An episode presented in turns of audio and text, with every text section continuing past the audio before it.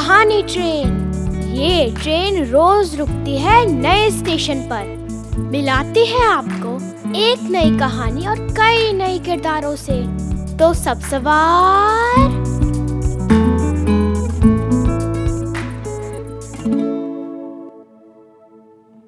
आज की कहानी है प्लूटो पत्रिका से और इसका नाम है खच्चर का प्लान और इसे लिखा है उमंग दुबे ने। गर्मियों की एक दोपहर की बात है। मैं अपने कमरे में सोई हुई थी, तभी बाहर शोर होने लगा। मेरा सपना टूट गया और मैं उठकर बाहर आ गई। कुछ लोग बात कर रहे थे, कुछ इधर उधर खोजबीन में लगे थे। हमारे घर के पीछे एक छोटा सा घर बना है, इसमें 4 खच्चर रहते हैं। दिन भर वो पड़ोस के खाली पड़े खेत में घास चरते रहते हैं। लॉकडाउन में उनको भी छुट्टी मिली हुई है। रात में उनका मालिक उन्हें उस छोटे से घर में बंद कर देता है। बाहर सब यही बात कर रहे थे कि एक खच्चर आखिर गया कहाँ। उसकी खोजबीन चल रही थी।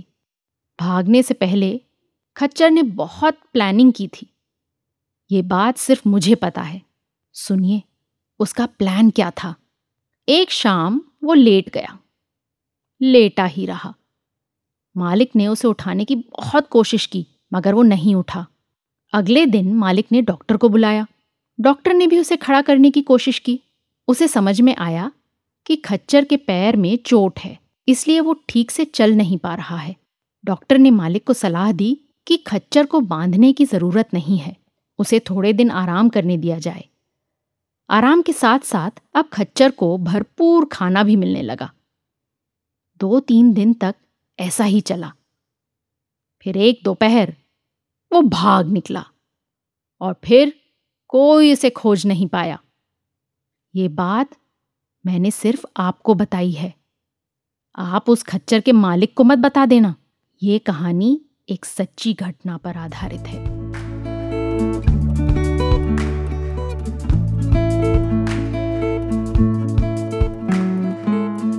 आशा है ये कहानी आपको पसंद आई होगी। ये कहानी आपके लिए लाए रेख़्ता, नई धारा और प्रथम।